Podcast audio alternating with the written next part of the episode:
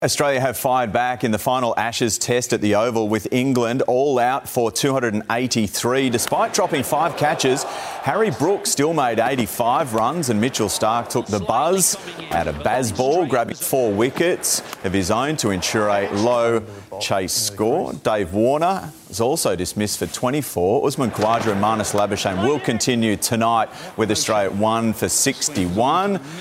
Well, Nathan Lyon is back home in Australia and he joins us now. Come in, spinner. I've always wanted to say that. Um, Nathan, look, Australia off to a good start. We won a toss. That's a good thing. We haven't done that for a while. Uh, building momentum, do you think we'll hang on to it?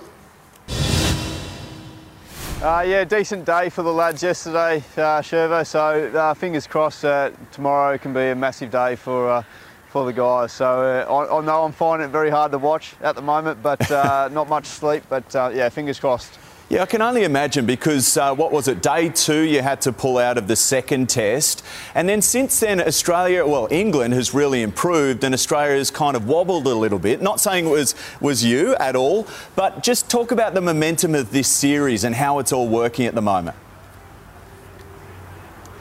Uh, yeah, it's in the balance uh, in my eyes. Uh, obviously, uh, England's played extremely well in Leeds, uh, and they obviously dominated in Manchester, but we're lucky to lucky to get away with the weather there. But uh, I think it's in the balance. I think the guys had a decent day yesterday.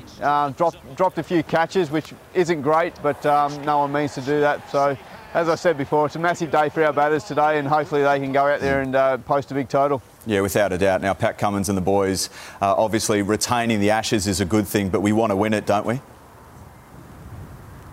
Oh, 100%. Uh, uh, we set out a goal over there to uh, make sure we, firstly we come home with the trophy, but we want to win it outright. And I feel like we've played some really good cricket in the first two games, and uh, we've set ourselves up on day one to um, hopefully go big in the first innings and put, put England under a, little, uh, under a little bit of pressure. All the best watching on, mate, and with your recovery too. Thanks for joining us.